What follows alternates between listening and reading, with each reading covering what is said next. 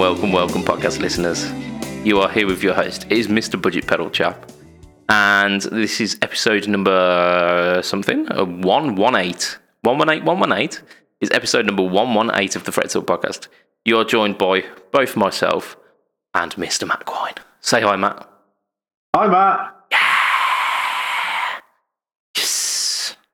You right, dude? How's it going? I'm good, thanks. Yourself? Oh, it's it's always a pleasure, Matt. Always a pleasure. Always a I, pleasure. like, I enjoy all the podcasts, but the ones where it's just us two, great fun. It is. It's it's just a little bit special, isn't it? I think Lee Lee summed it up when uh, when he did the non-live one with us, and he said like when we're doing live ones, there's a bit of pressure because it's it's it's all live and you have to get everything right. And even though we don't do like we don't do many takes with this one, we do it all live pretty much anyway. It's just a little bit more chilled out. Yeah, it's relaxed, and you know that if you accidentally say something horrifically bad, that you can just edit it out, and you know it, it'll never see the light of day unless we cancel the podcast. I mean, we are looking at you here, Ayrton. We are looking at you. I mean, we're not, but we're thinking of you. Absolutely, absolutely. he's he's a man. Uh, aside from like when we've had technical issues, uh, and I've had to go in editing out like extraneous sounds. Ayrton has been like the most, uh, like the biggest reason for me having to edit the podcast. So yeah, yeah, and and as we said, like when when this podcast does eventually wind up, I'm gonna release a doomsday device, which is all of Ayrton's outtakes just in one podcast. just to make sure that it can never come back. That's it. Yeah, yeah. Uh, it will be it will be both horrific and the best thing ever. So, you know. Um, but I think I think this is uh, this is telling us what kind of podcast it's going to be already. The fact that we've we're like five minutes into it. Uh, in fact, we're probably not even that because we did a little pre pre chat, but we're we're like a couple of minutes into it, and we we haven't even like veered onto conversation yet. We're just chatting bullshit. but these are the best ones. These are the ones everybody messages about. So, like, forget talking about that guitar nonsense. Just, just yeah. chat like you're in the pub. That's it, and it, it's exactly that, isn't it? It's just, it's it's the kind of pub banter, isn't it? It's it's that kind of um, the the kind of pub banter that you used to have like ten years ago, before like internet was so good on your phone that you could just search anything up, and you just argue with each other about like completely wrong nonsense. Yep. And you'd I miss those days. yeah, you'd be swearing blind to each other. No, it is this, and like these days, it's just someone pulls out their phone, Google's whatever the shit it was, and then Yeah. then that's the conversation. Over. So Yeah. all right, spoil sport, coming here with your facts. no, yeah. If you come, if you're coming here for facts, you've come to the wrong place. Mm, That's it, and I think that that that should be our tagline for this podcast. I mean, we occasionally do guitar news, but if you're here for facts, you are you are definitely barking up the wrong tree. I mean, like tentative links to guitar news and kind of spurious information is is our forte. yep. So, Mr. Matthew Quine, how are you? Yeah, I'm good, thanks. Way. You get an extra way this week. Yeah. Uh, so, what you been up to, man? You been all good? Um, yeah, I've been been good. Um, I suppose it's been it's actually been like three weeks, I think, since we recorded because we recorded before the live cast. So, it's, however long it's been, it feels like it's been a long time anyway. yeah, um, um, we did. Yeah, we did an extremely early um, podcast the one week, didn't we? Yeah, I think in fact, did we not do it on like the Monday after a live cast, and then the live cast was released, then that one was released, then there was another live cast. So it's been a while, but yeah. Um, so I suppose the the biggest thing that I've done in this time is um, a band played a charity gig. Um, Yeah, yeah.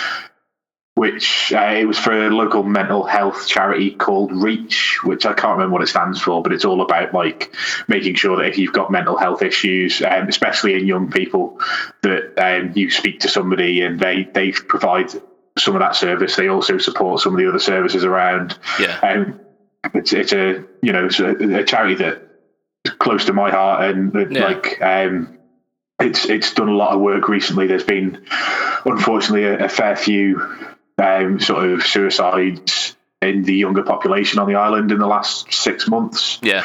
Um, and it's a cause that kind of is it's close to everybody over here at the moment. Um, and we got contacted about doing um, a charity gig for them, um, and we said yes straight away. Um, Yeah. so uh, hired out a small venue, it's 150 capacity plus like staff and stuff. Um, Yeah. So a little bit more, but um, managed to sell that out for ten pound a ticket, um, which all went to the charity. Beautiful. Um, there was basically doors opened at half seven. There was a DJ on for an hour and a half. We then went on at nine o'clock. Um, did an hour and ten minutes. Then the DJ did a bit. There was a, a few prizes in a raffle, and then we kind of finished the night off um, playing up to midnight. Nice. Uh, it was really fun gig. Um, it's one of the few times we get to play with an actual stage. It's in a. It was in a town hall, and it's got an actual stage. We used our own PA so that we didn't have to hire the PA off the, the town hall to keep the costs down. Um, Yeah. But it's nice to be able to crank crank your sort of PA that you normally use in a seventy person room pub into a you know a, a nice sized room. Um, so we got to turn that up. I got to turn the amp up a little bit louder than normal yeah. Mic'd up for one of the first times in a while. Um, so this mic that I'm talking into now was hanging over the top of my AC15. Oh, nice, nice. Um, and and it, we know that it sounds really nice for uh, for vocal use because um, I mean the, the the quality of the uh, the the voice recording on the podcast has has definitely increased. But um, how did it respond uh, with the with the guitar cab? Yeah, yeah, it sounded really good. Um, it's we had to tweak it because we used to use 57 uh, some 57s, the Yeah. directional ones, um, but ours are getting a little bit old, um, getting a little bit worn out. Yeah. Um, obviously, had to tweak the EQ a bit, but um, the sound was really good as far as I'm concerned. Yeah, Um, look, I'm lucky enough to use a wireless system, so I can go out front and listen to what it sounds like, tweak my own EQ um, through the PA. Because we like we, we don't have a sound engineer, we didn't have a sound engineer for the night, so we we, we did all the sound ourselves the night before. Um, which was the, the the other good thing about this kind of gig is we managed to set up the night before. We had as long as we want to get the sound that we wanted, so we basically spent about two and a half hours getting up, getting like I was tweaking my sound, the other guitarist tweaking his sound, the bassist tweaking his sound, the drummer who uses triggers was going through his system. It was like, right, we need something with less reverb than normal because we're in a really big open room. yeah, yeah. All of us just kind of like tweak, tweaking that stuff. Um, but yeah, Honing it to um, the room. yeah, exactly that. Dialing into the room, um, making sure to remember to have things cut through a little bit bright when there's no people in there because we knew that people come in, it's going to deaden the sound off. Yeah, yeah, completely. And it, it affects the reverb as well, doesn't it? Because if you're in a uh, if you're in an open room, it will be very, very bassy and very reverberant. Yeah, So you got to got to compensate for that as well. But having having the chance to to tune your equipment to the room is something that we just just never get as a as a band. You you barely even get time to plug your stuff in, and then it's you're on. Go on, play. yeah, yeah. So it was, it was a bit of an experience. I think this is the first time we've done anything where we've been able to do stuff to this level, probably in three years. Um, Okay. And yeah, I, I love this kind of gig because, like I say, I'll happily spend an hour after I've set up tweaking little bits and bobs, but I don't like doing it if there's, you know, punters in a pub Yeah. and trying to have a, a drink and stuff. I, I hate any noise until we're meant to go on. Like, I don't mind testing that your amp is on and working, Yeah. testing that you've got a clean sound, a drive sound, and a lead sound. Once I've done that, that's it. I don't make any more noise until we go on, unless we're like, well, we, we'll do a quick sound check. But um, for for this, I had like as much time as I want to tweak the bits that I wanted, um, which is is perfect for me.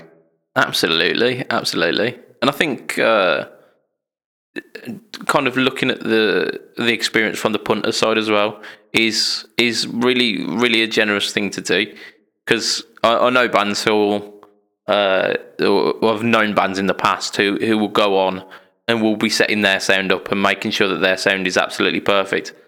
And like the, the experience for the punters f- for like that hour or, or so before before the gig is ridiculous because they you can't have your your little pub banter because there's a, a guitarist who's trying to tweak his EQ or or a drummer who's tuning his snare and yeah. Yeah. so yeah understanding that is is a very noble kind of uh noble pursuit as a as, as a band as well because a lot of them are just Yeah. tunnel visioned about oh we've got to sound good and no it's it's about an experience and you don't want to be ruining someone's night because you're pissing about running your scales an hour before Yeah, yeah. So uh, we set it all, all up for that, and then um, as we got into the night, I on the day before or the, the night before the gig, um, I was sound checking. I was like, I have no idea how old these strings are. I'm going to bring not one but two backups just in case, and I think I jinxed myself. because so I, I had the the Cabernet and the Variax, which is my normal go to for a gig, and I thought, right, I'll bring the SG as well, uh, just in case. So I think the first proper big solo I play is Everybody Wants to Rule the World by Tears for Fears, where I just get to to wander off and kind of do an improvised solo at the end. And I always start it with a massive bend on the B string. and I, I I went to do this massive bend on the B string, and you got most of a note, and then at which point I was like, right, okay, at least it's improv, so it doesn't matter what the fuck I do here as long as I stay in B minor. so I went off and did a widdly thing, you know, um, not the kind of the same style that I normally do because Yeah. I didn't have a, B string to play. Um, at which point, I obviously finished that song off, put that guitar down, picked up the Variax, and that lasted three songs. Um, oh no and I managed to snap the A string in that. fuck me like, how do you snap an A string I'm like it, it's I it, I don't snap strings because I'm playing too hard. yeah. I literally wear the strings out to the point that they just snap at the bridge, yeah. Where there's that ninety degree kind of bend. yeah yeah Um, so because I'm using the Elixir coated and they're so good for not rusting and not feeling yeah. kind of um, like horrible, I can never tell how old they are, and yet like just like it's been vibrating with that ninety degree angle for so long that it just eventually just goes. yeah it there. just wears and wears and Um, wears until you've sheared the end off Yeah, yeah, pretty much. Um, so that went, I was just like, oh, for fuck's sake. So I played the SG for most of the night, um, which, you know, sounds great because it's got the Fletchers in. Yeah, yeah. I mean, we were, we were having a little bit of a chat about the Fletchers today, weren't we? Actually, because our Yeah. our good friend Steve just uh, just popped up in a message and just went, "Yo, uh, BPC, talk to me about these blends." I was like, "Well, what do you want to know, mate? What do you want to know?" Um, but then I, I, said, like, of course, you've got the uh, you've got the um, slightly underwound blends in your um, your SG, haven't you? Yeah. Um, and I mean, uh, I've I've never been shy about saying that they are absolutely.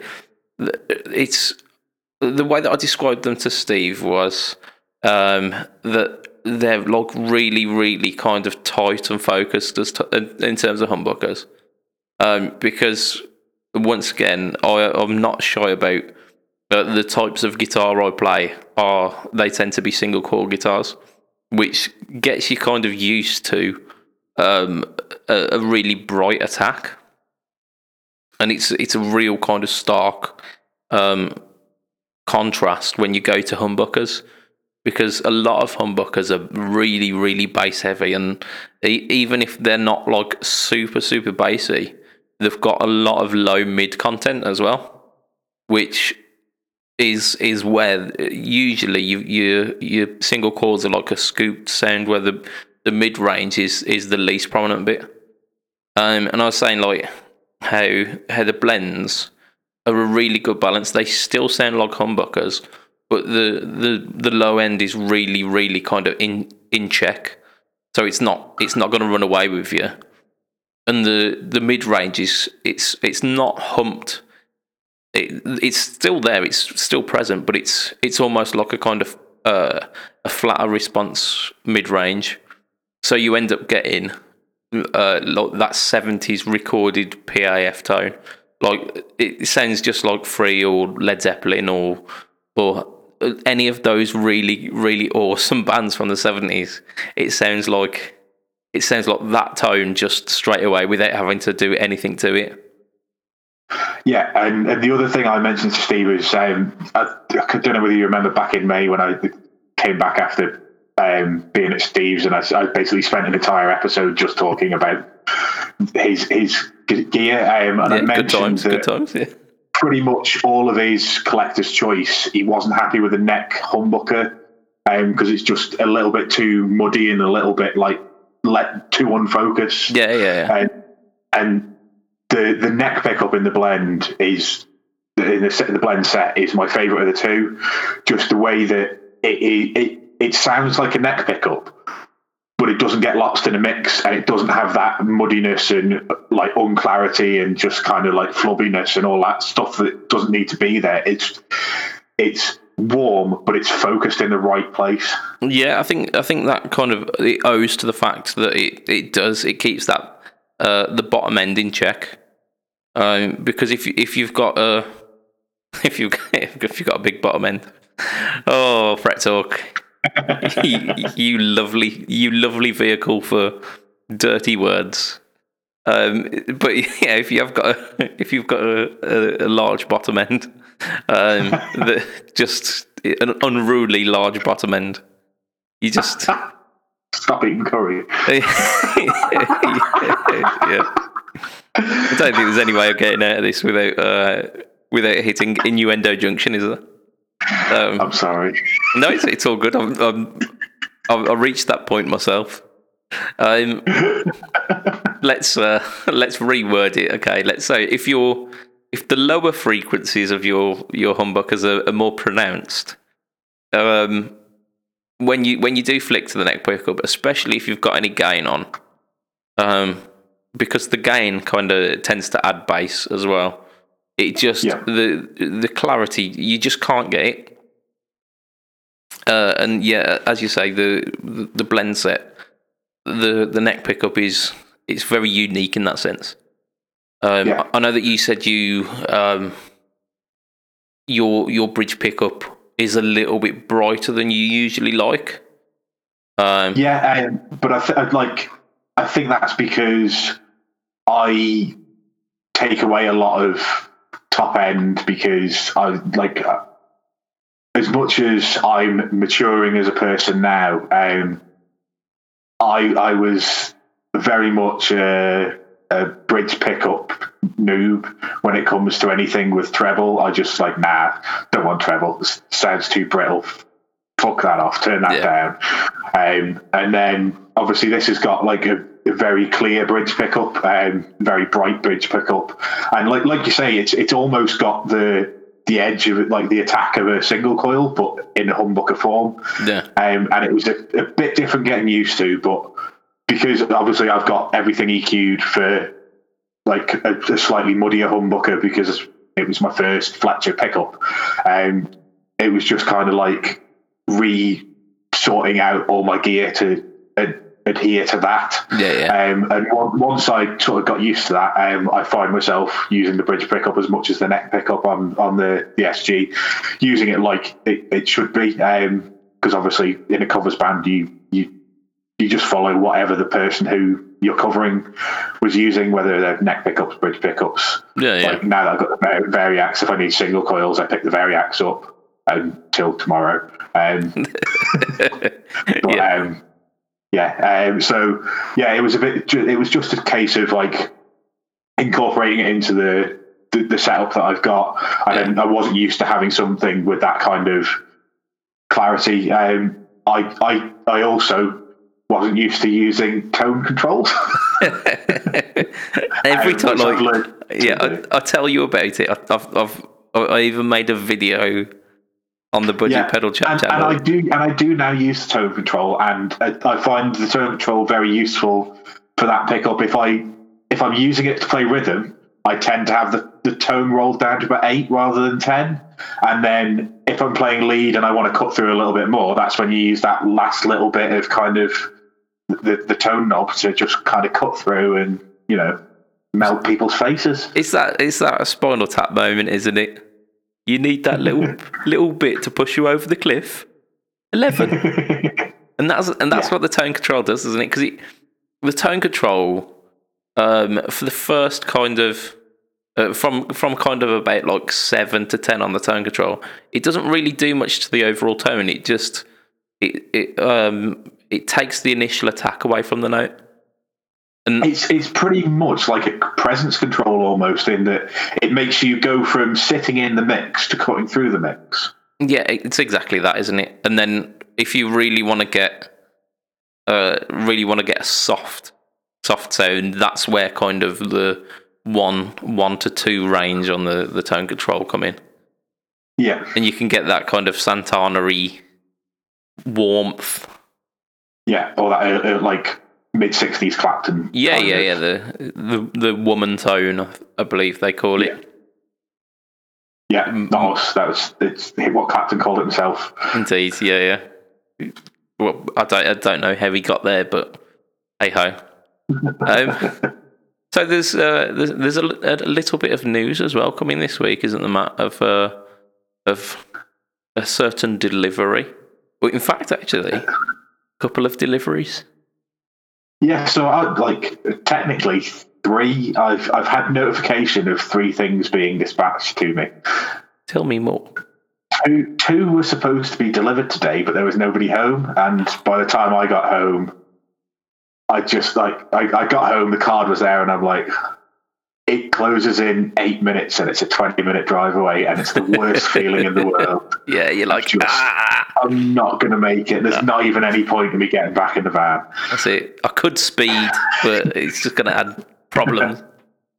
yeah, it, it was just I, I wasn't quite going to make it. So I spoke about it probably six or eight weeks ago ish um, about um, Marshall Origin Five and a Fender Classic Vibe '60s Telly Custom. I think it's either it's not the yeah it must be custom, um, which is a double bound three tone sunburst rosewood necked Telly Classic Vibe um, which I have already ordered a black scratch plate and uh, compensated saddles for. Well, that's uh, that's an interesting turn of events. Because uh, obviously the classic vibes don't have compensated saddles. They've got the three saddle bridges, but they're yeah, they're straight barrel. Yeah, the the the, the barrel ones on there, um, just kind of s- standard steel uh, barrels as well, aren't they? So absolutely so no I've- frills in it. Yeah, so I've ordered some brass compensated saddles um, that will go on it. I believe they're arriving probably later in the week rather than Yeah, tomorrow. Um, but I only ordered them when I got the dispatch notification for the guitar. yeah. There's no point having a set of saddles sitting around for like six weeks. No, because it would have just it would have just frustrated me every time I saw them. I'd be like, ah, but I want the guitar. Damn you, saddles, mocking me. Yeah, so I ordered them. I ordered the black scratch plate, um, which is on the way as well, um, Buttes. and will probably arrive the same time. I mean, usually I'd be uh, I'd be advocating a um a tort guard, and even though tort guards do work on uh on sunburst models, I think having having the black is is an acceptable an acceptable alternative. Yeah, I think uh, it's a three three ply black white black um, guard, and I think that little bit of binding around that added to the two um, white binding around the because it's a double bound telly, I think would just kind of offset it almost perfectly. Um, yeah, that, was I, I just kind of as I as I was like imagining it in my head, that's what was there. Was a, a black, white, black three toe, uh, three ply. Uh, yeah, pick guard. So that's on its way as well, and hopefully, um, I'll be able to try the guitar out tomorrow, and then put all the upgraded bits on over the weekend. Yeah, but like, like I say, the um, uh, my experience of the the classic vibe stuff is absolutely second to none. Um, in fact, it it outperforms some of the Fender uh, Fender stuff, which is just phenomenal. Um, the only thing you need to watch out for is that bridge pickup. You need to be able to use the tone control for it, and exactly, Yeah. exactly what you were Yeah. saying with the uh, the bridge bridge blend is just you just need to knock a little bit of the tone back, and then you are absolutely sound. Yeah, and the, the scary thing is, um, with the exception of the Variax, which has two magnetic single coils in it, this will be my first, or my this this will be my only all single coil guitar. Now, bearing in mind, I own maybe ten, maybe maybe more. I'm not quite sure. guitars. I mean, I'm I'm looking at the guitars that I can see at the moment.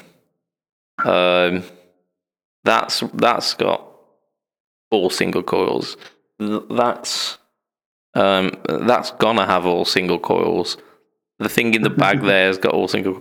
Um, yeah, I'm I'm definitely not in that camp. But then I- then again, I've got got far too many guitars, haven't I? So Yeah, um, and I, I'm, I'm the same. Um, like uh, when we moved, I, I found my old Epi SG that I, I I'm going to do something with at some point, yeah, but I still have no idea what or when.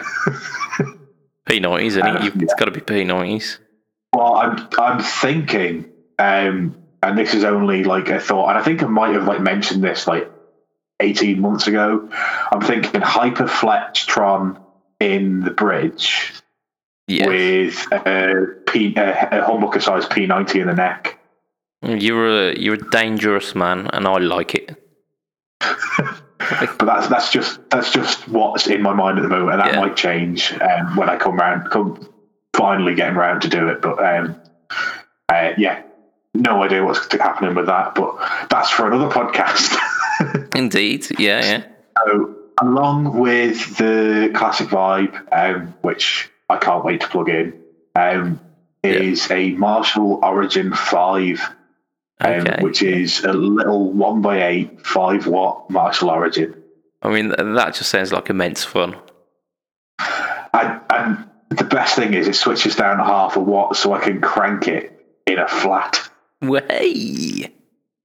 I which is the reason that I went for it because I love the Marshall turned up tone, and I know you know switching down to five like half a watt Yeah. isn't going to be exactly the same as cranking a plexi, no, no. Uh, and it's going to be close enough. the the Marshalls are uh, uh, sorry, the the Origins are quite low gain as well. In Yeah. in terms of um in terms of Marshall amps. Uh, That's the kind like the, like if I think of a Marshall turned up to ten, I think of that ACDC tone. That it's not massively gainy. Yeah, yeah, it's yeah. just valves opened up to be allowed to do what they they're supposed to do. I can't remember who was having this conversation last week, uh, but there was. Oh, I ca- I can't remember where the conversation happened, but yeah, the, there was a conversation going on uh, in one of the groups, I think, on Facebook uh, about about like tone in general and how um like the one of the golden rules is you are too using too much gain, just plain and simple. You can you could do to turn it down just a touch, and then the dynamics of your notes will just bloom. And Yeah, and it, it's like it's something that again, as I mature, I find that I turn the game da- gain knob down on literally apart from the Raise the Dead, but um, yeah, on yeah. everything else. the the raise the dead is there. It's a it's a it's a nostalgia button, isn't it? It is. It's. It. it I, I think I described it as a smile machine at one point, which Yeah. is which exactly what it is. It just. It's there to make you smile.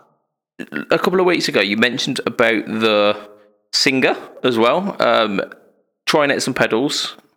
Have you got any more updates? Updates Yeah, on, so- on that one? I think pretty much either the night after the, the cast or within a couple of days, um, I, I managed to plug him into the, the pedal board, um, and he had about, about twenty minutes to go through it before we like kicked off into a full band practice. So we had a, a few different tests, um, and I'm pretty sure he wants the lowest gain possible. Like he had the soul food, like I think the the one out of the, the pedals on that board that he, he used the most and enjoyed Yeah. the sound of the most was the soul food Yeah. and he didn't even have the gain up anywhere past halfway. It was very much just kind of adding a crunch, Yeah. not any screaming lead or any sort of like screaming drivey tones. Yeah. Um, so he's he's going to try the DS1 next week. He did, he hadn't brought it for that practice, but um, the next practice we do, he's going to try his DS1, see if he likes the sound of that, and if not, I think he's just going to take the soul food off me. Yeah. To be fair, if you've got uh, a Soul Food and a DS1, you can have the um, the DS1 set with like just a hair of gain, and the Soul Food exactly the same because they're two different kind of gain structures. You'd have like a a med like a, a light and a medium drive, and that should be able to sort him Yeah. for for pretty much everything. Yeah, and uh, I was like I'm going to try and convince him to do that because the moment he said, "Oh know all I need is a, a tuner pedal and one drive pedal," and I'm like, "No, We can't be friends anymore. no, like yeah, what you need to do is you at least, least need a mini board with a minimum of five pedals." on it. That's it. Yeah, yeah. I mean, you might say that you only need you only need one drive pedal, but have you heard of modulation? Oh, can I interest you in in some of this? yeah, um, and the other thing that actually came about from um, that practice is um, so we're going to try and do Africa as our kind of encore song. Okay, yeah, yeah. It's a, it's a brave. Obviously we've got a we've got a keyboardist, we've got two of us who can play guitar that can kind of fill out some of the sounds. Yeah, Obviously, there's so much production values in Toto's version that it's almost impossible to recreate that live. yeah, What is possible is Weezer's pub rock version. yeah, yeah. Because um, because yeah, Weezer uh, famously about probably about a year ago, probably even less than that actually. Uh, started. They not only did did a recording of it, but then started kind of touring, playing it as well. Well, they, they released it on an album. They've released an album of covers this year, the Teal album, I want to say. Okay. Um, and it's got like they, there's There a was hard take on me on there, and there's a, there's a few others. I know It's, there it's were just an album of covers. Yeah, they they covered like three Toto tunes, didn't they? Um, I think they only did they, they did I think they did three on their YouTube channel, but only one of them made the album. Okay, and I assume it would have been believe It was the big three, so it was Hold the Line, Yeah, uh, Africa, and what's the other one? Rosanna. Uh, Yeah, yes, yeah. Gotta love a bit of Toto. Gotta love yeah, I Toto. uh, massively do. But we we were listening to the the keyboard sound. Which and I can't remember what it is, but it's a it's a setting on a, a keyboard, like you know the the like the the the, the arpeggiating bit, not the the bit that everybody would like. You know the bit I'm talking about, right? No, no, not at all. So you- Keep- you- keep going. It's like- that Ah, yeah. Yeah, yeah, yeah. Yeah, that bit is like four different things on top of each other, slightly out. So it's the same piece, it's the same thing recorded, Yeah. but split up and repeated four times, but an ever so slight delay, and it basically creates a chorus effect. Yeah. And the, the keyboard is like, I don't have chorus on this keyboard. What the hell am I going to do? And he's like, I was like, well, what's the output on it? He's like, well, it's coming out as a jack and going in to the desk as a jack. And I was like, okay, hang on a second. Yeah. Picked up the the um, the only thing I had with me that Yeah. could do it was the the Mooer Mod Factory. Okay, yeah. yeah. So I put that on the chorus setting, plugged him in, and he was like, "Oh, that sounds so much better." And I was like, "Yeah, it's I Yeah. I told you, it's just a chorus effect." Chorus, yeah. He's like, "Well, I was I was reading up on it, and it's it's it's like it's split up, and it's the same signal, and it's it's all slightly delayed and in different things. I'm just like, yeah, it's Yeah. what they've done. A described chorus. Yeah, the- so the- I just into a chorus. They went about chorus in a really, really ass backwards way, essentially. There's a pedal Yeah. that could do that. They literally like Boss invented a invented a stomp box specifically for keyboards to be able to do this. yeah. Um, so yeah. um, So I've now got the keyboardist using pedals. Nice, yeah, yeah. Uh, I mean, the the drum is going to be a bit of a uh, a bit of a tough nut to crack, but I reckon you can do it, Matt. So I'm, I'm, not 100% sure yet, but certainly the bassist already has pedals, so we're, we're four fifths of the way there. that's it. Yeah, yeah. yeah. I mean, you you've got. I mean, who needs a band? You just got like five five dudes who you can hang around with playing with pedals.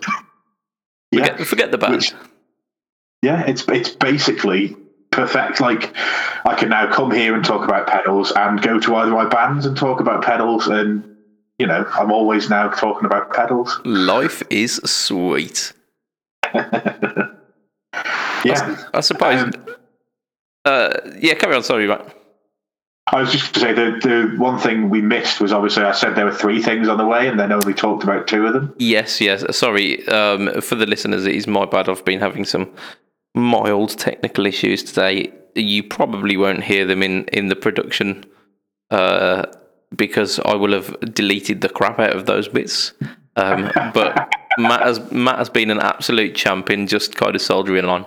Um, I like to give you guys a little peek behind the curtain though, and and uh, and let you into the into the little sneaky sneaks. But what was this? Um, what was this third thing we were talking about? Matt? What were we saying? Um, so, if people remember back to April, May, and June, there was a certain YouTube series that I was fairly invested in Mm-hmm. And what could that be? about, about a, a Black Les Paul studio from the 90s. Yeah, I I am picking up a slight slight bit of uh, remembrance here. We're go go on. What we we're saying? Tell me more. Tell me more. So, yeah, um, so the last video that was out on it was the final finish before any hardware was put on, and that was back in June. And I've been waiting patiently, and obviously, Andy has a family life. He's got a lot of events now that he works for Tome, and he's got a lot of things on. I didn't want to chase him. I casually sent him a message about a month and a half ago and was just like, any update on the Les Paul? And he's like, oh yeah, yeah, I'll get around to it. And I was like, I don't, I'm not chasing him. I'm not chasing Yeah, him. yeah. And then I just sent him another message this week and was just like, is the Les Paul finished yet? Have you? Uh, no, Yeah. the- sorry, the, the guitar was finished. I think it was finished like mid May, uh, sorry, mid June. Um, but he wanted to keep the guitar around until he's edited the final video in case he needs any more shots of it or any more. Yeah, yeah, Um, which is like it's perfectly yeah. like he's, yeah, completely. I, although I've paid for the guitar, I haven't paid for his time um, because he wouldn't let me because he's such a nice bloke. Um, because he's obviously getting to put it on his YouTube channel, and you know it, it helps him grow the channel as well. Yeah. Um, and I was just like, look, keep it around until you've until you've edited that last video. Now I messaged him this week just to find out, and he was like, yeah, I'm trying to work out the cheapest way to ship it to me. So actually, what's happening is he's, he's shipping it to his parents, who are then forwarding it on to me because that's the cheapest way to post from Austria to the Isle of Man. okay. Yeah. Yeah. But yeah, um, he was just like, yeah, so in the next couple of days, which was a couple of days ago, he's going to send it on to his parents. And then once it arrives with his parents, it'll then get sent on to me. So hopefully in the next probably couple of weeks, bearing in mind it's going to get from Austria to the, the UK. And then it, again from the UK to the Isle of Man is always a few days post. So Yeah. I'd say probably two weeks. I, I'm hoping that it's here. Um, my my birthday's on the sixth of November, so I'd like to think that it's arrived by then. That Um, that would be yeah. pretty sweet, wouldn't it? That would be Yeah. pretty sweet. Right, I, I, I feel because I'm I'm looking at the time. The, t- the timestamp on my um on my laptop at the moment is not uh, it's not valid because we've got a, a large chunk in the middle where I'm swearing at a microphone. Um, But it's all right because you unplugged it, so nobody can hear that. yeah, yeah. I mean, they'll they'll be able to hear it through your end because it will come through your your earphones. Basically, ah, fucking piss balls. Uh, yeah, literal literal quotes from the from the moment. Uh, so I don't think we're going to get onto any news today because I've done sh- like shed loads of stuff between the last time that we we spoke. Um, when you were talking about um, talking about your gig, uh, gigging experience and how you were snapping strings, literally you flashed to mind one of the one of the things that I did like last week as well. So I was I was jotting down during that. I think you you might have seen thinking, what the fuck's he doing? Um, but yeah, so um, last uh, last Wednesday, I can't I can't even remember the date, but it weren't it weren't too long ago. Um, I got I got a message off um, uh, off Yeomans a couple of weeks before saying, "Oh, there's this uh, there's this gig going on." Uh, I know the support act, but I'm not really uh, not really up on the the, the main guy. Uh, but do you want to go? It's it's like uh, it's like a cheeky little midweek gig. It should be pretty cool. Like yeah, why not? I haven't been to a gig in a while. Uh, so the support act was a guy. I'm going to butcher his name. Um, probably Dan Patlansky. Um, kind of modern bluesy, kind of like blues riff rock is is the best kind of description of Dan Patlansky. Um, really kind of Stevie Ray uh, inspired. You can you can hear that the the kind of strat tone is is really Stevie Ray. In the fact that it's kind of cleanish, um, with quite uh, quite bright attacky drive pedals. Uh, so there's a lot of that. There's kind of Hendrixy stuff in there as well, and there's so you, you kind of get the idea of, of what he's about. Yeah. Uh, sat through uh, like a set of like him his support act, um, not really knowing much of his stuff, and I was thinking, yeah, this is pretty groovy. Like getting getting the whole head nods going on with it. Like yeah, yeah, it's, it's all good. The guy comes on uh, afterwards, who's the main the main uh, act, a guy called Walter Trout, uh, and he's he's a name that I've heard of. I've, I've heard people cite him as a, as a absolutely brilliant guitarist, and I've never really paid great deals of attention, which is is my bad.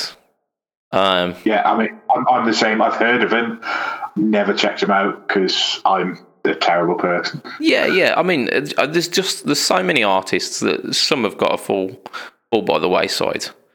Um, and within the first maybe two or three songs, um, he, he'd completely overshadowed Dan Patlansky. And I, like this was me thinking, like, yeah, this this Dan Dan guy's he's he's doing doing some pretty pretty decent stuff.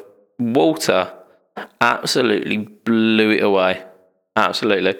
Um, and me and uh, me and Yeomans were having this this conversation uh, after the gig, where I mean they were both uh, both Strat players, and like I say, the uh, Dan Patlansky was very much the kind of um, driven, clean tone kind of chap, where it was there was a lot of the guitar's character um, coming through. Lots of neck pickup because why not?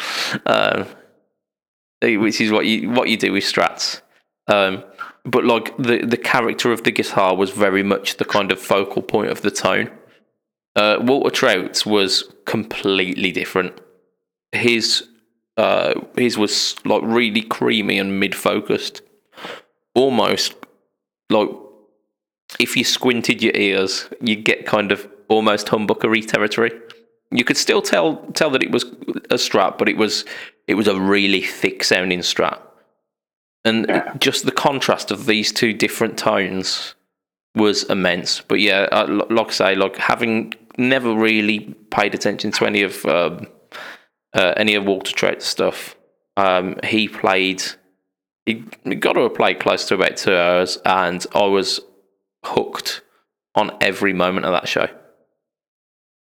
So I, I definitely, I, I not only do I, I, say go check out his stuff, but I say go check him out live if you get the opportunity, um, because um, he uh, he kind of resonated with me in the sense that his show it weren't just him getting up there and playing playing some tunes. He uh, he does what I do on this podcast quite a bit, which is uh, spins stories about his life. Because I'll often tell tell you about uh, about how my brother tried to learn this or whatever, and I'll I'll, I'll give you cheeky little uh, cheeky little stories. He did exactly that, and he, he was he like he introduced this one song and says, "Oh, it was um, it was written for my mum," and then went into like a whole story about how uh, as a child he he had to move from place to place because uh, his mum had married a um, a, a man who was not very good to her, and she just kept taking him back. And then because he told this like this like truly heartfelt story from his from his like his youth and him growing up, when he sung the song, it hit you so much harder, and it was just it and and it like the whole show was full of those moments where he'd he'd introduce the song but tell you tell you a little story with it as well. Um, so, which is why I say, r- rather than just go and check out his music, because his music will stand up to uh, to time. It will be, it will sound good whenever you listen to it.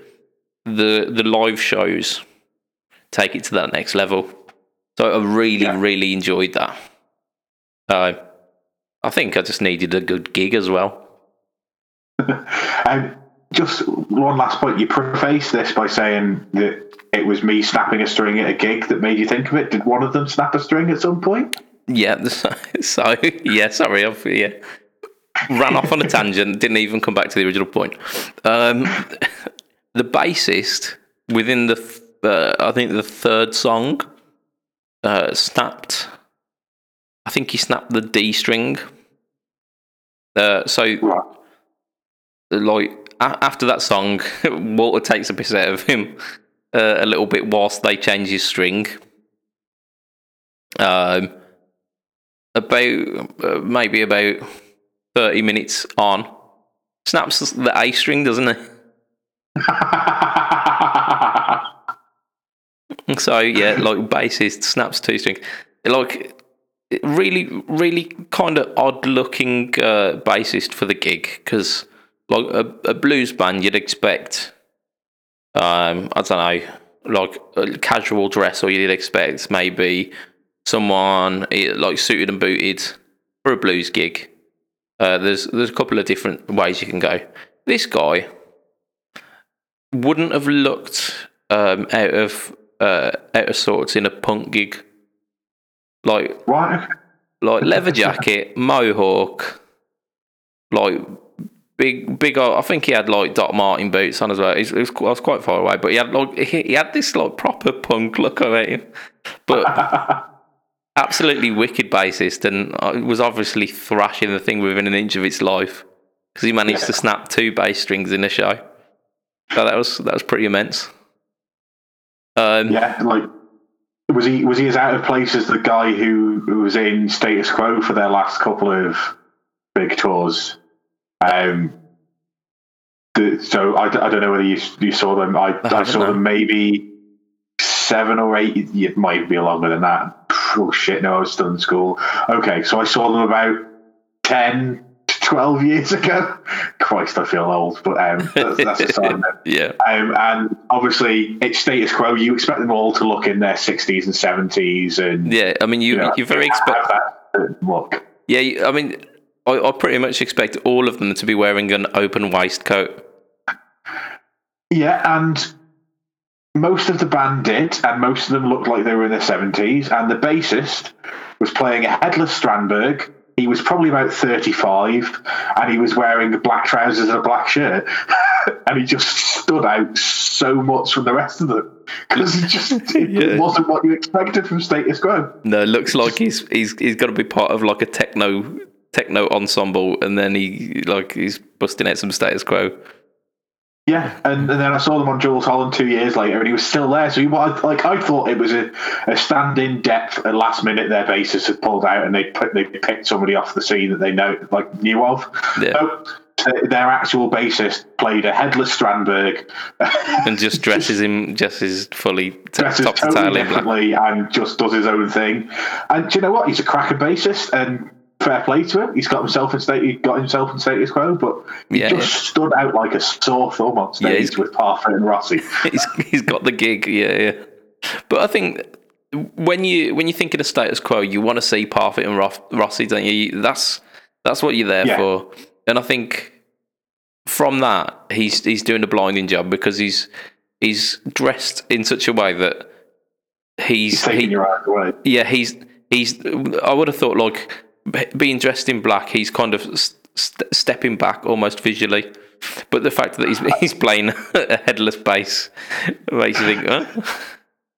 Yeah, like I was expecting P bass, Yeah. jazz bass, Oh, yeah. maybe a Gibson, like you know SG bass or something. cheeky, but, cheeky. Yeah, that would that'd work. but like yeah, um, he was playing like the most modern, modern looking bass I'd ever seen.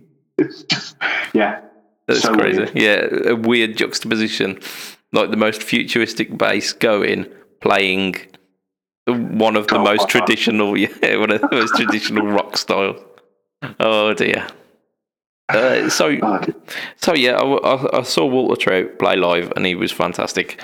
Um, it's brought me onto. I, did, I mentioned before we did the cast that I've got like a a little confession, haven't I? yeah. I don't know what it is. And it, it, it kind of comes in in with this gig. It's it didn't coincide with this gig. I didn't I didn't have the epiphany at this gig, but I've I've I've noticed like over the past kind of couple of months, I've been gravitating towards certain guitars, and those guitars have not been Telecasters. oh no. I know they've been Stratocasters. I've um, Of course they have. Of course they have. yeah. I mean, it could only be, couldn't it? So, uh, I mean, you can pretty much see this. I think you can. The, to the left of me is is my my Squier Strat. Oh, yeah. Yeah. yeah. Opposite that, which is off camera, is the Variax, and both of those guitars are on display. So that I mean, that in and of itself um, helps this situation. It it kind of it plays into that situation. The the guitars that you can see are the ones that you play or that you tend to play. Um, but yeah, like on the past uh, past couple of like video demos that I've been doing in the past uh, like little Instagram, uh, Instagram little posts and stuff, you'll notice that I'm playing a Strat style guitar. It's either the Variax or it's that Squier Strat. Uh, I'm not doing it just for show. It's it's happening more and more. I keep playing Strats. Um, I don't know why. Um, I think I'm, I'm getting into the that kind of percussive um, kind of reiki guitar feel kind of thing. Um, and Strat neck pickups just do that in spades. They absolutely do that. Um, so I've, yeah, I think uh, about five years ago, I, I my main guitar was a, a, a white Mexican Strat, and then I took a, a sudden left turn and went to the Telecaster. Um, and I, I think I'm, I think I might be going back to, back to the Strats. I think I'm returning home to that at that point. Um, and like converse, conversely to con, uh, to to popular opinion, I really like the breech pickup on a Strat as well. Like unadorned, not having to roll the tone off. I like the breech pickup of a Strat. That's just wrong. Well, I, I can get on board with I'm wrong about Strat's bridge pickups, but I can't get on board with it if you can't touch the tone control. No, if you're not touching the tone control. I mean, Sorry, like, like, you, yeah.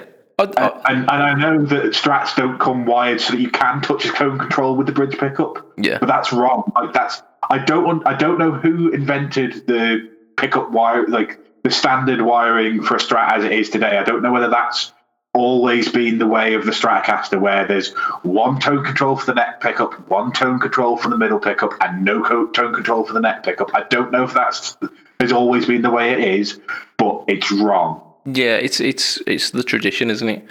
um, because uh, I, I believe, or I'm I'm just uh, assuming that back back then they they had the um, the guitar tone controls were there to kind of emulate double bass, weren't they? Yeah. Um, and why would you ever need that on the bridge pickup? Because the bridge pickup is the one that you want, isn't it? The really twangy. Because that was the sound, wasn't it? That was the sound that you wanted.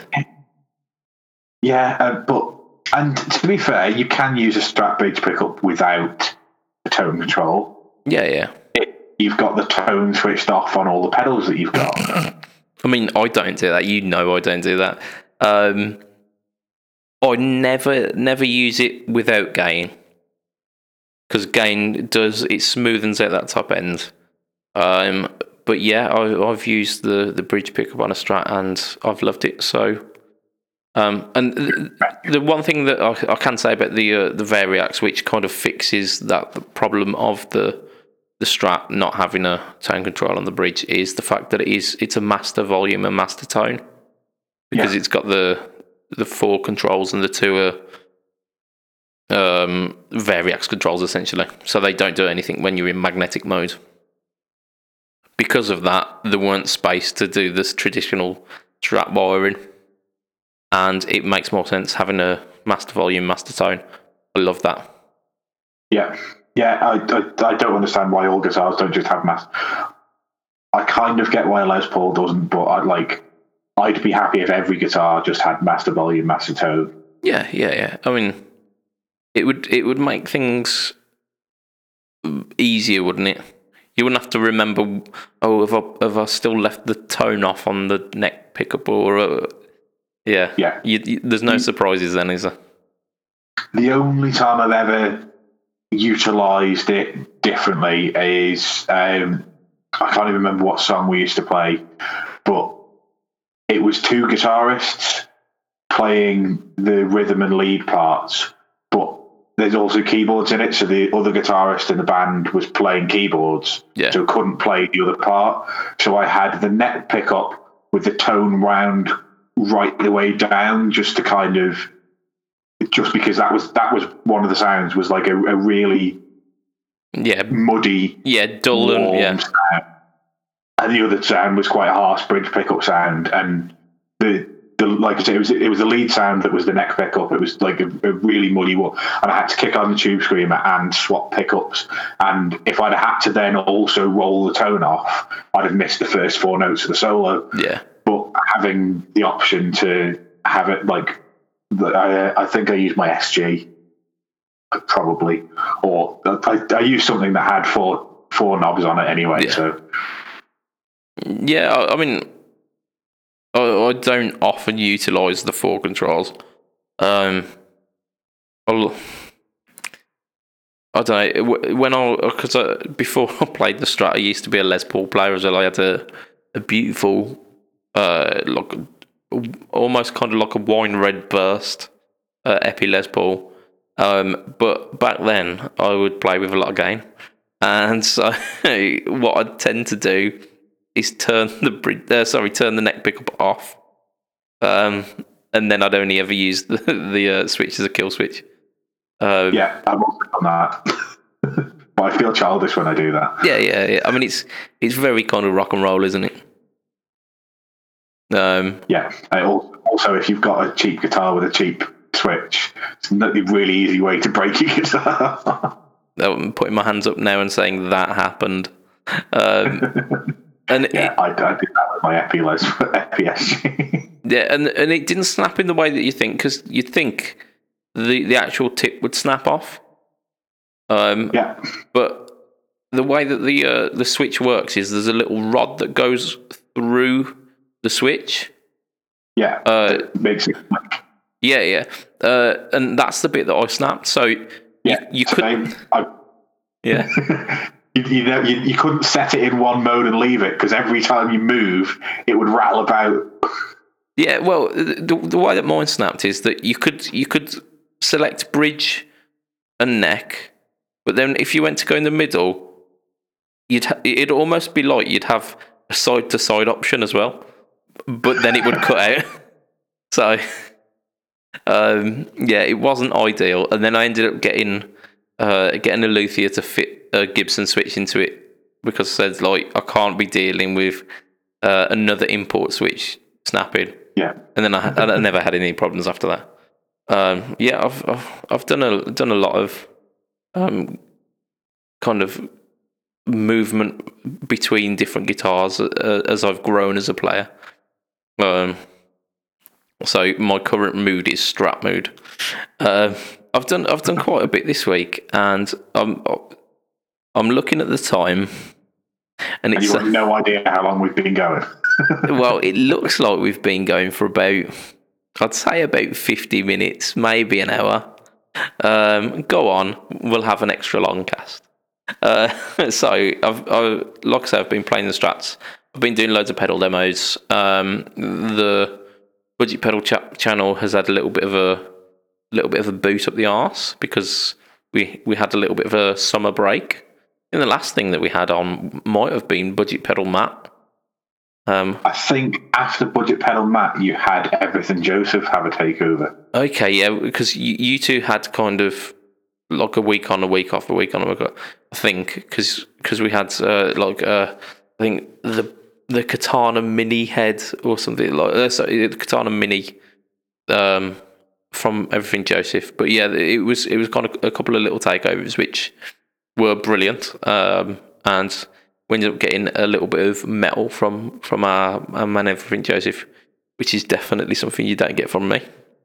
Um, but I, I've started uh, kicking off with a new series called No Talk, All Tone, or N- N- um, for short. N- Nutat. um, and we, we we kicked off with the uh, Mosky preamp. I think it's called the preamp deluxe. It's like a a standard kind of uh, MXR style enclosure, but on its side, Right. yeah, sideways. Um, and the reason for that is because you literally can't fit any everything in if you put them put the the jacks in the right place. Um, because it's it's it's just chock full of stuff. So it's essentially you've got two sides. Your left side is it looks a bit like a Timmy because it's got level, gain, then it's got two little mini toggles for like bass and tone. So essentially, like a almost like a sweepable presence for the tone, and then the bass is just it adds more bass. Um, it you the the tone controls are so powerful that you can get unusable tones out of it. Um, which for such a cheap pedal, that's fine. You don't expect it to be usable across the entire sweep. Um, but considering like if you if you tame the tame the bass knob quite a bit, uh, you, there's there's a lot of usable tones in it, and and that side of the pedal is it's really nice. Uh, it's low gain, almost kind of blues drivery. Um, but then it's also got like an added boost function, which um, it, it's boost before drive, so it then just adds a little bit of volume and a lot of gain. So it becomes a really, really versatile pedal. And when I first tried it, I must have tried it in a rush and threw a threw a guitar and an amp setup that didn't suit it because I kind of discounted the discounted it as as just oh it's you can you can have one or the other on or or you can you can tailor it sorry you can have like the the drive on and if you add the boost it gets muddy. Or you can tailor it to the drive and the boost and if you take the boost off it's too thin and nasal. Uh, but I, I had to go through it again and did this no total tone uh, and it sounded pretty much bang on wherever I set it so I must have just been having a bad day uh, first time I used it uh, and the second one uh, this is one that you've seen isn't it Matt um, Yeah, the Ana Echo. the Ana Echo, and and um, yeah, I mean, you, you gave a comment at the at the start of this that I'm not going to let go. Uh, what did you say about the Ana Echo, Matt? It, it, it's it, it sounded really good when you used it as a reverb pedal. yes, it did. Woo! We're back on that. Fret Talk listeners, we are back on that that conversation. Um, I know you've missed Been it. going for 118 episodes. at That's point. yeah, yeah. Uh, reverb versus delay, and it so in the bits where I weren't going very silly with it, I did say it to I said it's like a kind of a subtle slap back kind of tone, and then set it to uh, an, an almost reverby kind of tone. Um, but then it's got the added bonus of because it's an analog delay, it uses the I assume it uses a bucket brigade chip. Um, the fact that you can get it to oscillate and then you can play it like a like an instrument. Um, and yeah, it degenerates into me making some silly sounds on it towards the end.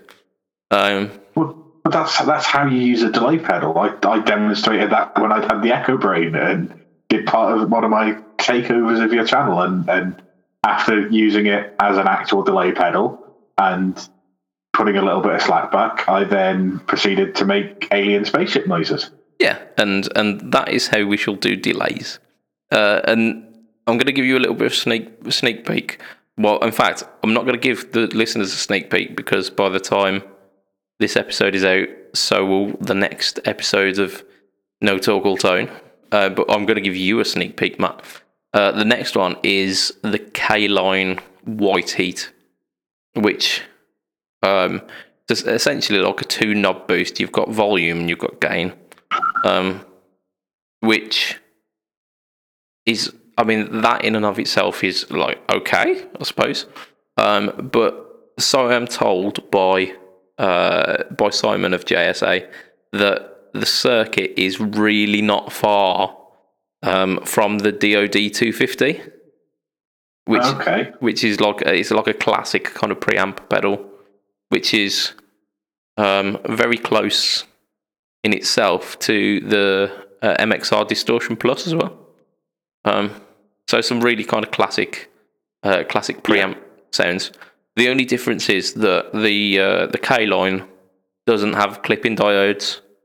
So essentially, the the clipping comes all from the the uh, the op amp itself, rather than the op amp then pushing some clipping diodes. Uh, so it's less gainy, but again, like kind of, it's almost like a transparent, uh, transparent drive uh, pedal, uh, uh, almost along the same lines as the um, the Mosky preamp pedal as well.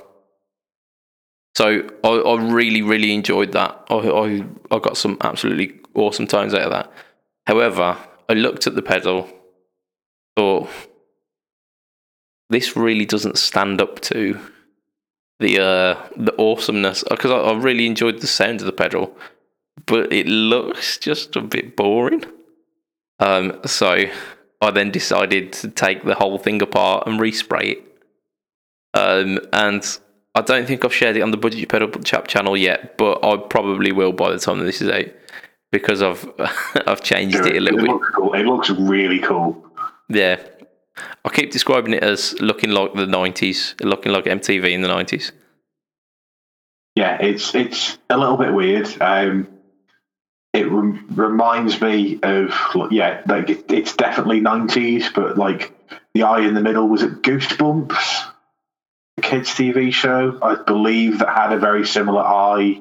Okay. as like the O in Goosebumps. It was it was, it was a kids TV show in the mid nineties when I was a kid on BBC.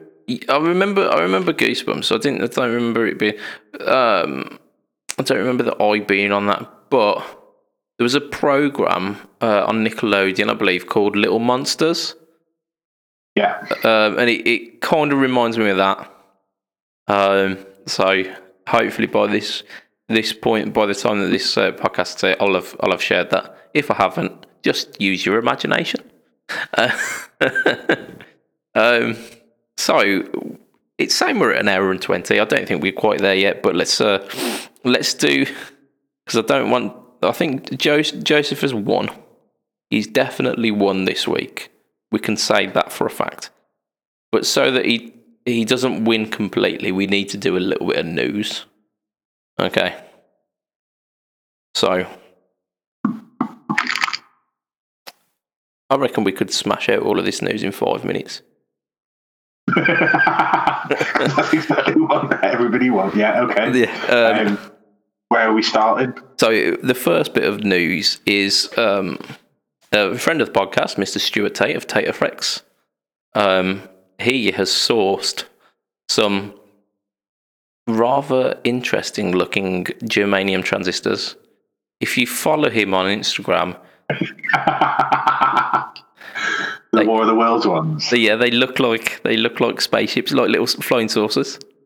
Uh, which that's how you know it's a good a good transistor. Um, Yeah. But essentially, All about and you Photoshop it into a, yeah, into a big spaceship. yeah. Uh, so he's he's managed to source uh, a fair few of these um, these uh, new old stock germanium transistors, which not only do they look cool, but they get like some proper vintage tones on the go as well. Um, and he has tweaked his uh, "Raise the Dead" was uh, to Yeah. accommodate these. So it required a, a, a tiny little uh, tweak of the circuit, but what is that? So rather than kind of trying to jerry rig it into the into the circuit boards that he's got, he's actually redesigned the circuit board to to accommodate these. So like there's there's been a little bit of work going to this as well, and um, I've heard what they sound like, Bastard. and, and they sound really good. I think he shared it on one of his Instagram stories actually. I, I I, haven't seen it if he if he has, but I um I did see because he's he kept teasing it because obviously he, he photoed the transistors when they came in. Then Yeah. somebody then photoshopped his photo and turned it into the War of the Worlds. yeah and then he released details on the transistors. So they're 1988 from the USSR and like fr- from you know the place where the tone has come from, yeah. basically. In Um, Soviet and then he- Russia, the transistors will transist you. Ah. exactly, exactly that. But yeah, um, then he did that, and then he did. Um, he shared recently a, a photo of the new circuit board Yeah. with the Raise the Dead GE Yeah, on the bottom corner. Um, he keeps teasing it, and I, if he's if he shared a clip of what it sounds like, I've missed it, and I need to go and find it. yeah. Uh, I believe he's taking pre-orders on them at the moment as well, and I think the pre-orders are going very quickly. Uh, I so believe he's given a release date for when the actual pre-orders are shipping. yeah, I think it's the twenty sixth of this month, so Is not it? far away now. yeah, I might yeah. be totally wrong. That's what I think I read. Um, I, th- I I was under the impression that it was in November, but it, it's Maybe just was yeah, it's, it's just me speculating. So if you are interested in in one of these, I don't think they're much more than the um than the standards as well. I don't think I think they were like an extra tenner or something, which is ridiculous considering how like super special edition these are. Because once they are gone. It, it's not a place where you where you're just gonna happen upon some awesome old school transistors again. Uh, Yeah. So So three days ago, we put on Instagram there are seven left, and the ship expected shipping date is the twenty fifth of October. oh, okay, nice. Yeah, yeah.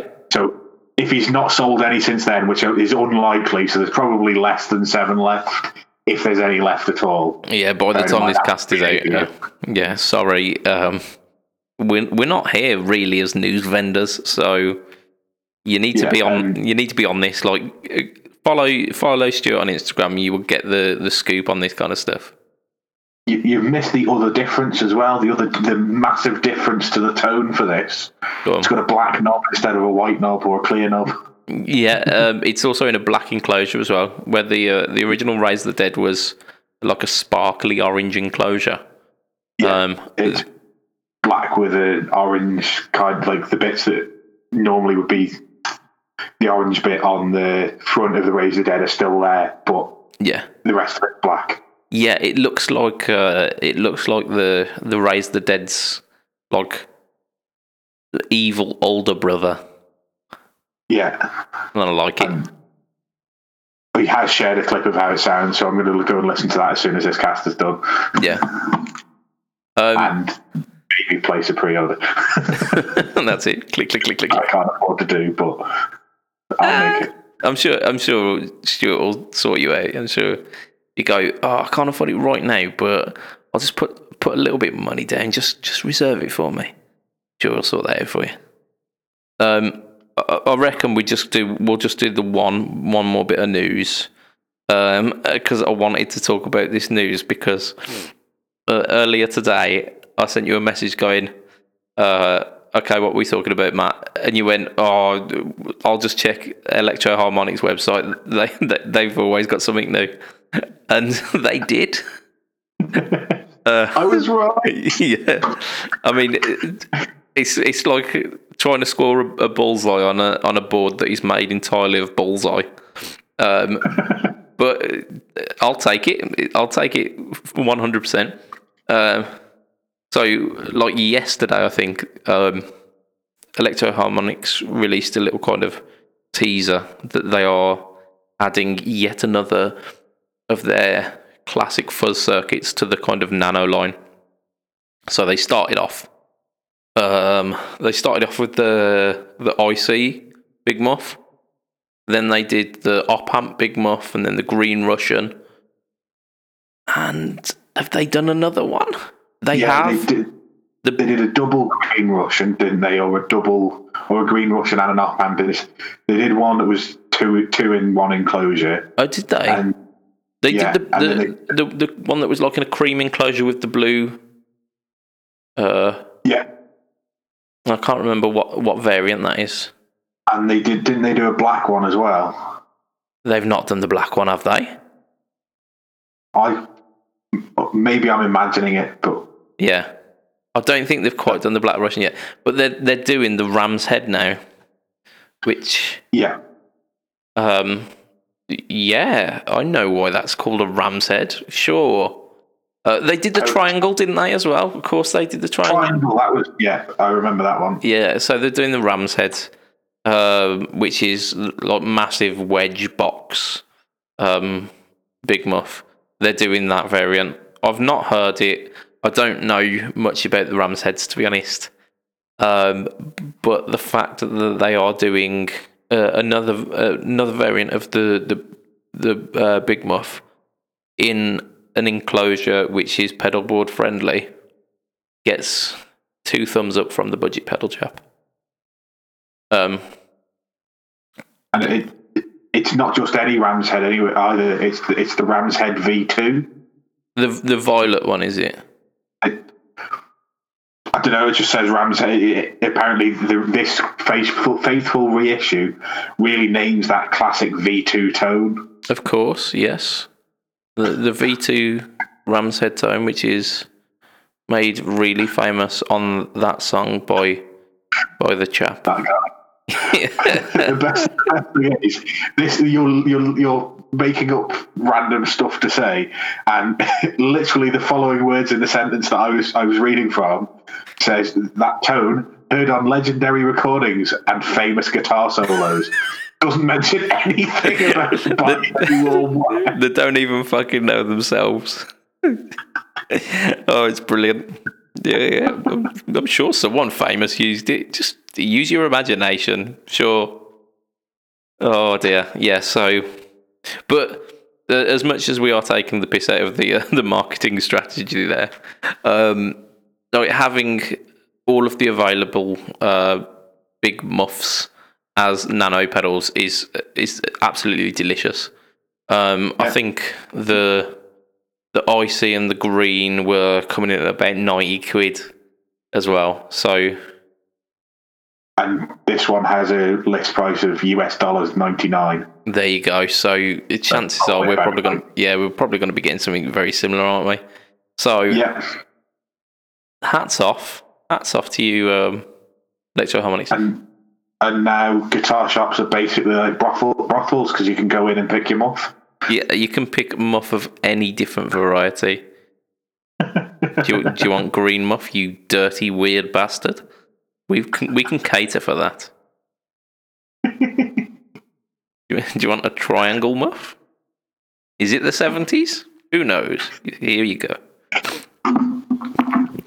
Yeah. Um, and I think I think before we degenerate onto any any more any more shenanigans, I think that's where we need to end it because it's it's saying an hour and a half now. So, so I'm gonna think we've we've at least crested the hour mark. Um, so if you want to catch us online, uh, you go uh, facebook.com groups and you'll find us in the Fret Talk podcast. Uh, I think we might also be part of Pedal Boards of Doom as well. Like I, I do stuff with those guys. I think you're probably in there as well, aren't you, Matt? Everyone tends to be in Pedal Boards of Doom. Yeah. Yeah, yeah, I'm there. So we'll hang out there. like, killed your Ana Echo video today because somebody was like, I want a cheap delay pedal that's not too complicated. And I was just like, watch this video, then go and buy a Mooer Ana Echo. Yeah, absolutely. I mean, you've, you've sold it to me. yeah, he goes. Yeah, that's all it needs to do. um, so yeah, you find us there. If you want to catch me personally, it's uh, Facebook, Instagram, YouTube slash Budget Pedal Chap or at Budget Pedal Chap, depending where you are. Uh, I also do work with Pedal Boards of Doom. There should be some videos coming out very shortly of me demoing some pedals, so that should be nice. Um, one of them might be a slightly shaky pedal. Woo, woo, woo, woo. I think we know we know what that is. There's, there's no point me trying to hide it. Uh, if you've listened to the podcast before, you will know. Uh, Matt, you are you are a frequenter of the the Fret Talk podcast, which we are eternally grateful for. But you also frequent the Bad Bookers podcast. I do. Um, you are heel underscore Matt Q at pretty much everything. Yeah. And um, yeah, that's pretty much it. Uh, thank you, thank you, listeners, for joining us on this uh, quite meandering and tangential journey. Uh, they are always the nicest ones, and uh, it's always great fun to have a, a podcast with Mr. Matt Quine. Um, oh, yeah, uh, before I sign off, I'm going to I'm going to ask you the same thing that I've asked you the last couple of weeks, uh, because it seems to be working. Our listenership is going up. Um, if you could share this podcast with one person who you think will listen to it, and that means that our listenership doubles, and that makes the baby Jesus smile. Um, I mean, you can't you can't say any fairer than that, can you? I, I mean, I think I have to add a disclaimer that I can't confirm nor deny whether that makes the baby Jesus actually smile. Whether the baby Jesus is real, imaginary, I can't I can't confirm any of that. But let's just say, let's just say for the argument's sake that it will it will it will give you a free ticket to heaven, um, for sharing that podcast. Um, so from myself, Mr. Budget Pedal Chap, from Mr. Matt Quine. Say bye, Matt. Bye, Matt. Way! It will be a tatty bye and good night for this week. Bye, good night.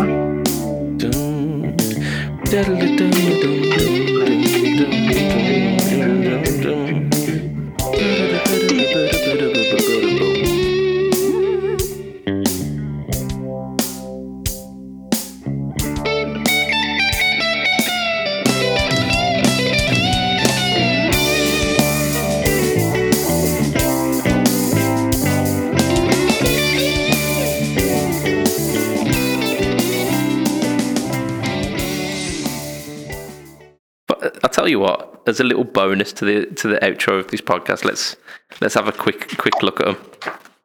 Right, so I, literally, it as you were saying, blues wanker.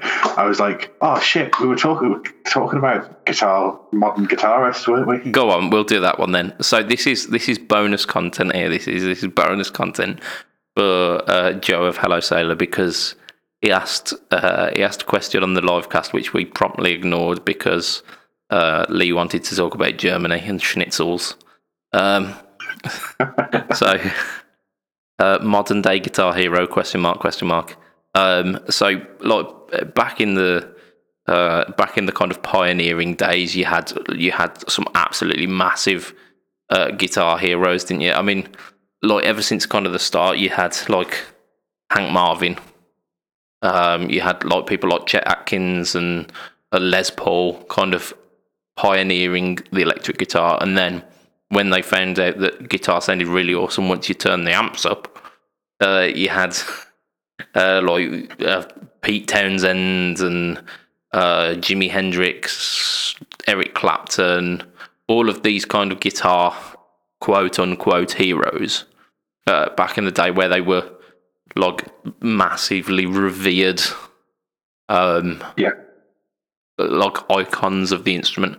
Uh and and joe was saying how uh like what our thoughts are about like the modern equivalents and do we have them?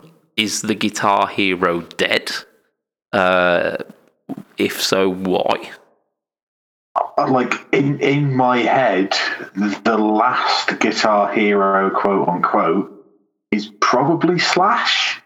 Yeah, yeah, I'd, I'd agree with that. Like the, the archetypal guitar hero. And bearing in mind that he he was making the music that everybody talks about in 1988, Yeah, I think that's pretty pretty clear that that kind of iconic guitarist that is a household name even for people who aren't guitarists yeah, probably dying off yeah. Uh, so if not dead yeah, so I think the log. if we if we kind of open it up to rock star rather than just guitar hero, I think the the the kind of the the thought of the the kind of the archetypal rock star um, has died off due to kind of society changing because what came along with the rock star was not just the kind of um, rebellious attitude, but also came along with lots of kind of misogyny and kind of very penis driven. um, it was very kind of podcast style phallocentric, wasn't it? Um, where it was it was almost um, notorious for being kind of manslags and and championed for the the fact that they are. Uh, and I think that society has um, uh, grown up a little bit since then.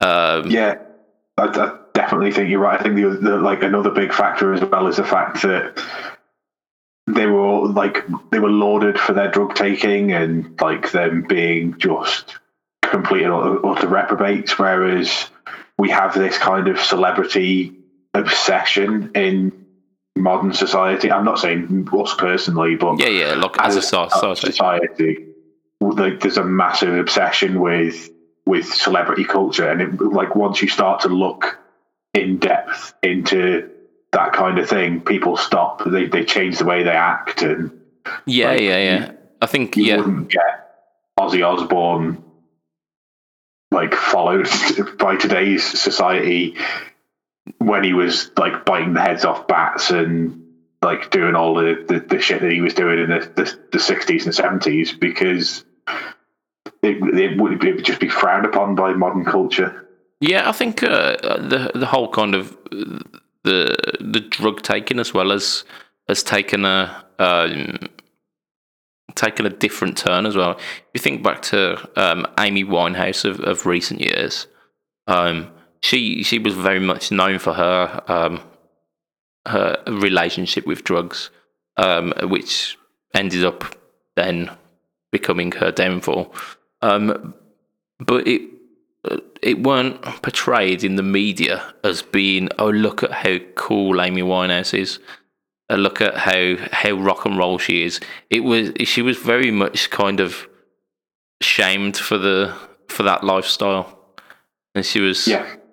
she was looked down upon. So it- it's almost like there's a level of scrutiny which uh, which has been reversed on our on our um, modern uh, celebrities. Yeah, I, I don't think I don't think we've ever got the the right attitude for that kind of thing. Like in in the sixties, they were lauded for taking drugs, and you know, as as time's gone on, they've gone from like lauding them to shaming them. At no point has anybody said like, okay, people talking about it outside the media, but the media has never said we need to, as a, as as society, try and support these people to get the help that they need. Like they Yeah. might say that offhand in an article, but most of the article is aimed at shaming them or you know criticizing everything they do and the fact that they're ruining other kids' lives because kids are going to copy them. At no point do does anything ever say let's try and help this person out. It's not about. It's, it's never about that. It's always about shaming them. Yeah, and it, it it it was always it was the the kind of conversation talked towards the help after the fact, after Amy Winehouse had died because of it. Yeah, Um, like prior to that, it was always like whatever magazine was buying the photos up of Amy falling out of a club at this point, or going on stage and being completely wrecked, and and so on and so forth. So I, I completely agree with the fact that the uh, society's relationship with with drug use uh, has has played a part of this this kind of rock and roll um, icon status, and I think um, in in the traditional sense of of the the uh, the guitar hero or the rock gods and goddesses, I don't think we're ever going to see that again, um, because of the because of the scrutiny that um, people in the public figure fall under uh, these days. Um, and I don't necessarily think it's it's a bad thing that we should uh, glorify the this kind of reckless uh, reckless attitude. Um, and that, but that being said, I think in terms of like um, virtuosic guitar players uh, and guitar players who are making uh, making rock music with uh, kind of pushing the boundaries and um, and and that kind of rock and roll attitude in that sense. I think we've we've got so many these days.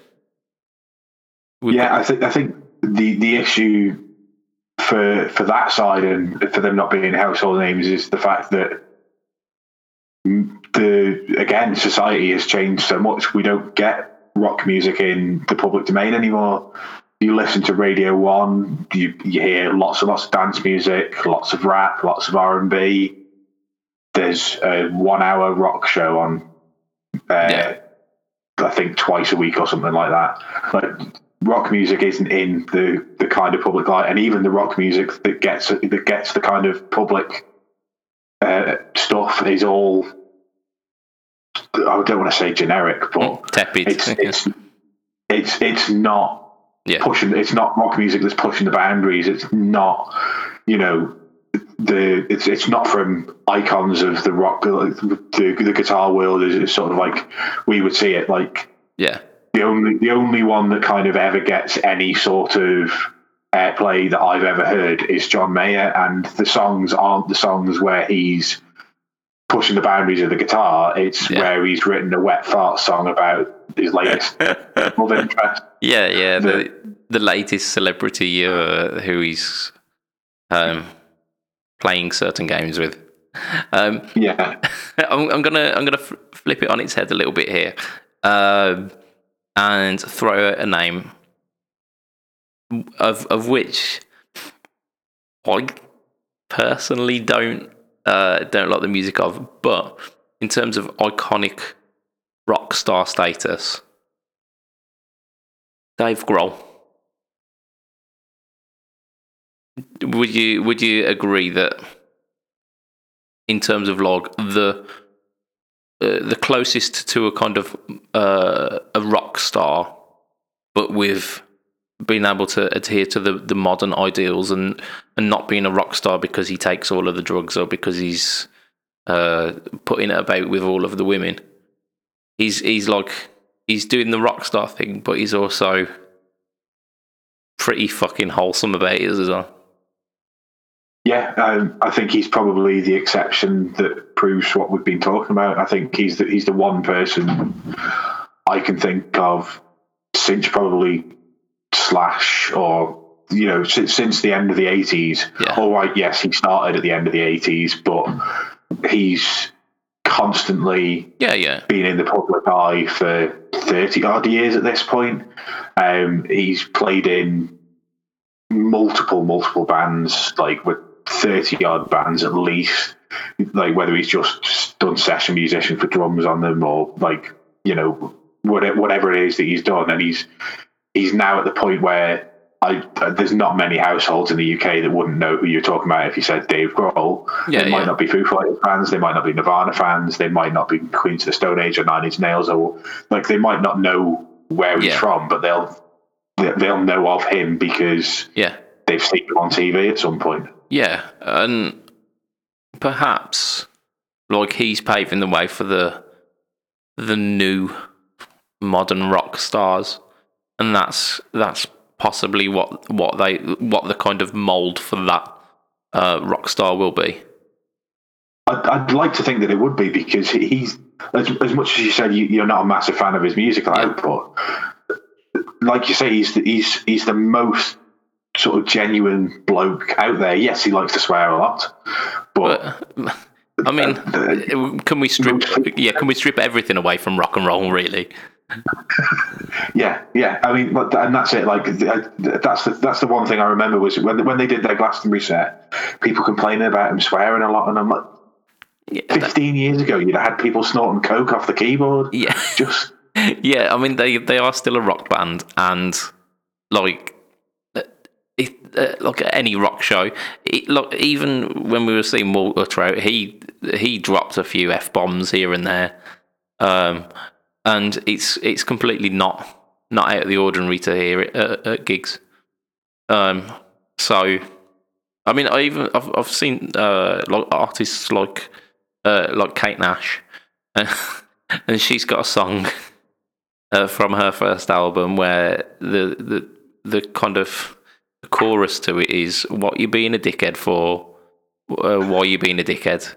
So like it's she's um, got, she's got some great songs that are like if you read like if you read into actually what the lyrics are saying. yeah yeah no she, she she's absolutely fantastic and there's a a, a song that I am very very much going to be sharing with the group I reckon sometime soon because I, lo- I love some of her stuff um, but it like it's it's music uh, it's that kind of rock and roll spirit isn't it um, Yeah. and like as you say yeah as as much as I don't don't like Dave Grohl's musical output like the videos that I see of him like with Kiss Guy he's brought a guy up on stage and absolutely made that guy's lifetime by by letting Yeah. him like jam along with the band uh, there was another one where he got a kid on stage and then, like towards the end of a tour, and then just said, "Okay, uh, I've got like uh, fucking like six Gibsons.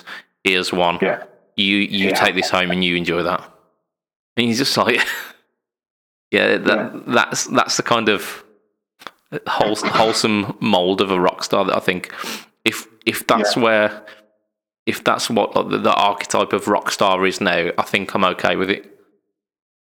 Yeah, and then at the end of this tour, um, he had the son of the guitarist from Slayer on stage, who's about ten, and again did the same. He, like um, let let the kid play along, and he's like, he, like the kid was like really, really like nervous when he stepped out and realized how many people were there. Yeah. And his dad came out and just kind of knelt down next to him. Was like, I know you can do this. You know you can do this. And Dave Grohl's there encouraging him, and he's like, he was standing at the back next to next to the amps, like worried about stepping forward, and Dave Grohl's just there. Come over here. Come on. Come on. Get up here. Get up at the front Nice. just really like I, I, I love seeing like the, that kind of thing because it is it's just encouraging that next generation and there's not not that much of it in society these days Yeah. like the, the, yeah, the, world music, is bleak.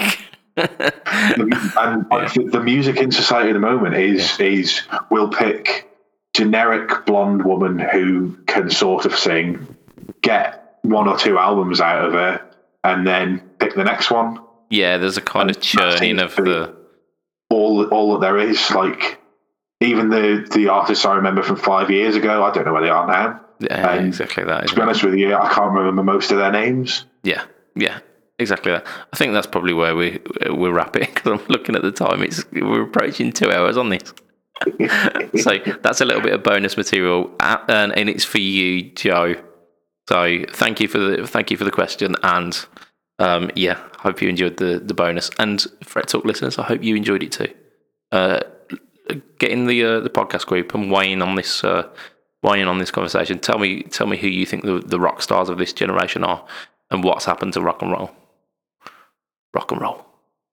Rock and roll.